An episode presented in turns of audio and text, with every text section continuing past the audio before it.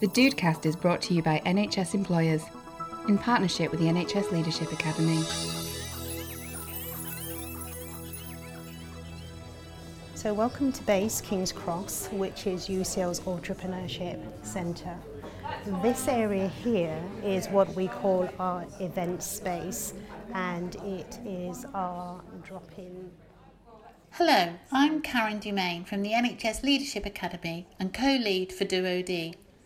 The person showing me around a modern, airy basement in a North London offshoot of University College London is Charlotte Croffie, until recently Director of Entrepreneurship at UCL. Earlier this year at a Do OD event, Charlotte spoke about her journey from OD to entrepreneurship. I was so intrigued by this crossover of two seemingly very different areas that I wanted to meet her to find out more about the similarities and skills that enabled her to make the move from Director of OD to nurturing start-up businesses. So the role of director of entrepreneurship seems quite different to the role of an organisational development director. So could you talk about more about what the links are or the similarities? They, they do sound very different at first glance, but in terms of the similarities, I think there are many. First of all, the Director of Organisational Development the role is about understanding how the organisation works. It's about understanding its processes.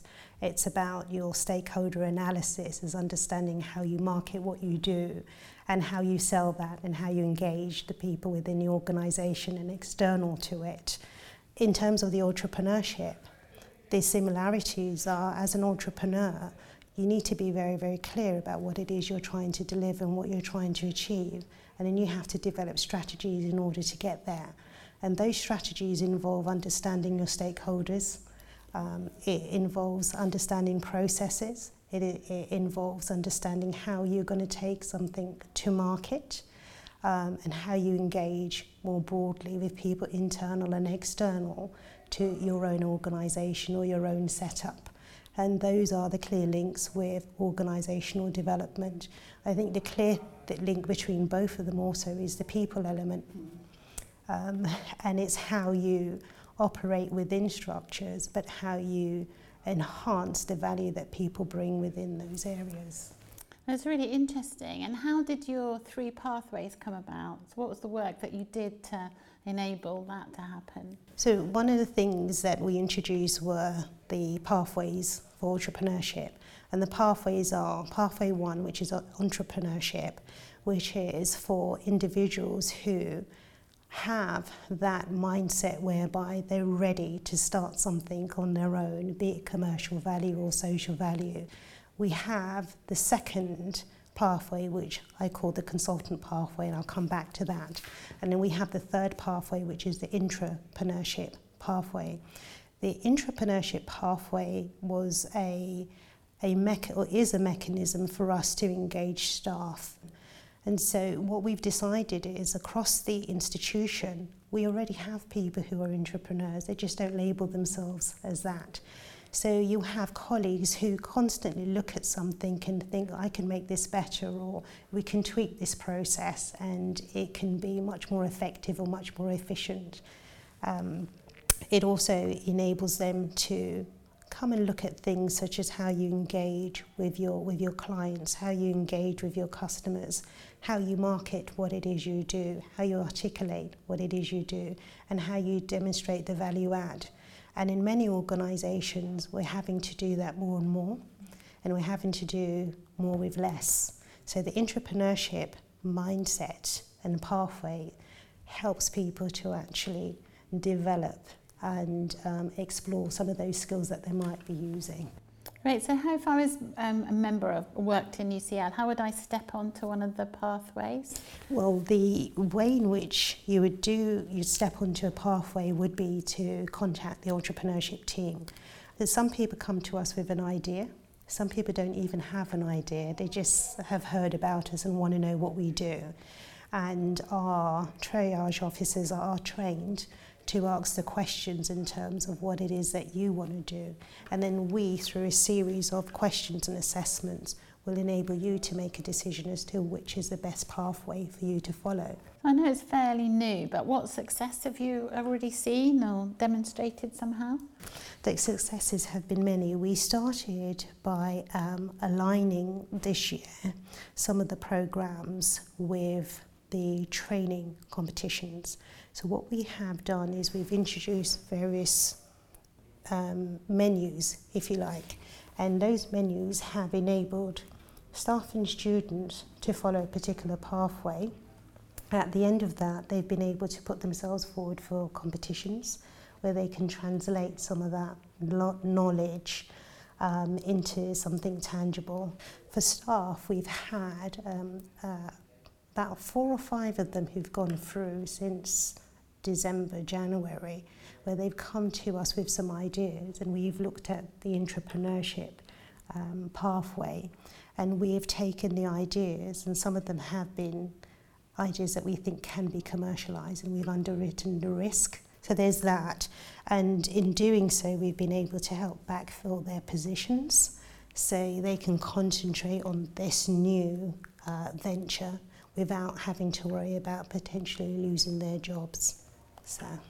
I really like that way about the, the staff and the students like working and opportunities and working together to build that organisational health because I remember when you spoke in March and you talked about how it's a way of building organisational resilience. Absolutely. Could you talk a bit more about that, just to explain that?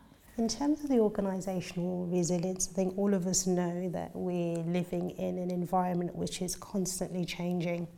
Um, on any given day, a number of issues may come across your desk and you are expected to deal with them um, and then do the day job as well.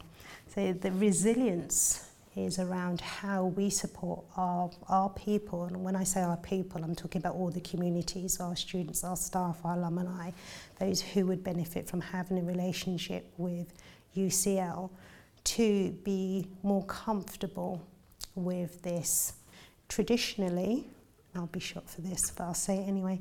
Traditionally, within academia, we have been very used to doing things in a particular way. And so, therefore, um, academic institutions have not always been as open to change as they project themselves to be.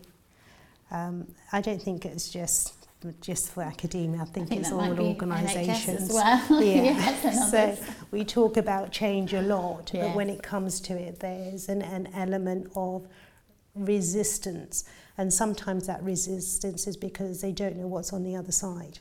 So enabling our people to become more comfortable with change and to do change in a safe to fail way enables them to think about how the organisation also can adjust. So in higher education, for example, with the introduction of fees and then higher fees, there is a bigger demand in terms of um, the expectations. And as institutions, higher education institutions, we need to be able to recognise that the model has changed. It is not that people are coming just for the education, they want something in addition.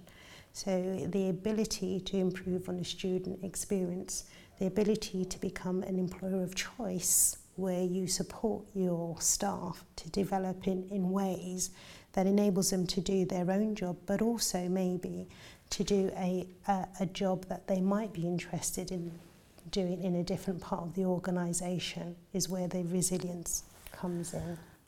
So it's uh, what really strikes me is in looking at the blockers and the enablers and having to do that OD lens almost around um, looking at that whole picture of the people and the systems and the processes. So was that some of the methodology that we, you were using in setting up your pathways and getting some of this moving? Absolutely. Um, I can categorically say the organisational development techniques and knowledge helped in setting up the pathways. I think they were instrumental because from the organisational development lens, you have to look at things from a holistic point of view. So if an idea, let's say it's a, it's a service area, one person may be able to deliver that service, but only to get to a particular point, then you need to bring other people on board. The organisational development lens enables you to start thinking about the people aspects. So when you bring people on board, what do they need to do? What skills do they need to have? How are they going to be translating this? How do you work in teams? How does that individual then become a leader? For me, that's part of what organisational development is, is looking at the whole. So looking at all of the systems and looking at all of the various different areas. So organisational development methodologies in terms of how you engage and how you progress things were, were instrumental. Because it's a whole system piece, yeah. is there that two-way traffic with yeah. the organisational development and the other elements like staff engagement and pieces? There are links um, in terms of career development and career pathways. We are engaged with a career service who work very closely with HR and organisational development around internships and developing capacity to enable people to manage talent better, so succession planning and so on and so forth. So there are those links that exist. As a team, we're clearer about what entrepreneurship means at UCL we're clearer about what we do and what we can do, and we're clearer about the target groups that we want to work with. And we're on the verge of now um, increasing the awareness around that and increasing the demand. And with that will come more and more opportunities to work alongside HR organisational development and the rest of the organisation. And it strikes me that was really benefited from your your roots and your background in organisational development because you've been able to put that lens on it. Yeah. And now, as you're talking, saying, well, this is where we are now yeah. and this is where we want to go in the future. Yeah. So, could you talk a little bit more about what the next phase is or what you see as the next part of this? So, in terms of entrepreneurship, um, the next stage is, as I said, for us to embed the various different pathways all of that links into our strategy. So UCL 2034, one of the strands is how we develop our people, and that falls within that strand, as does being innovative, being creative, um, being a generous partner where we look at various ways that we engage with other communities. Um, and that includes local communities, regional communities, and a global community as well. I'm really struck by your use of community and pulling people together like that. I think that we, too much in the NHS, we don't necessarily do that. We still have separation and we work trying hard, you know, to do the patient at the centre of what we're doing and with staff. And what's been your um, highlight personally for you? So coming into innovation and enterprise, one of the things that we were involved in was the rebranding of what it is we do as a division. And we came up with this mission statement, which is that UCL's Innovation and Enterprise is a group of specialist teams working with students and staff to encourage a spirit of enterprise, create the links with the outside world, and accelerate UCL's innovation and impact. Now, to me, that encompasses what organisational development is as well. So I think my highlight has been able to marry these two areas of interest for me, but also take it beyond the traditional elements of maybe just working with one group. So, beyond working with just staff or beyond working with just students or just researchers, but working across the piece. So I've cheated a bit and I've thrown a lot of things in there, but I think that's been a highlight for me. Great, Charlotte. That's fantastic. Thank you. You're welcome.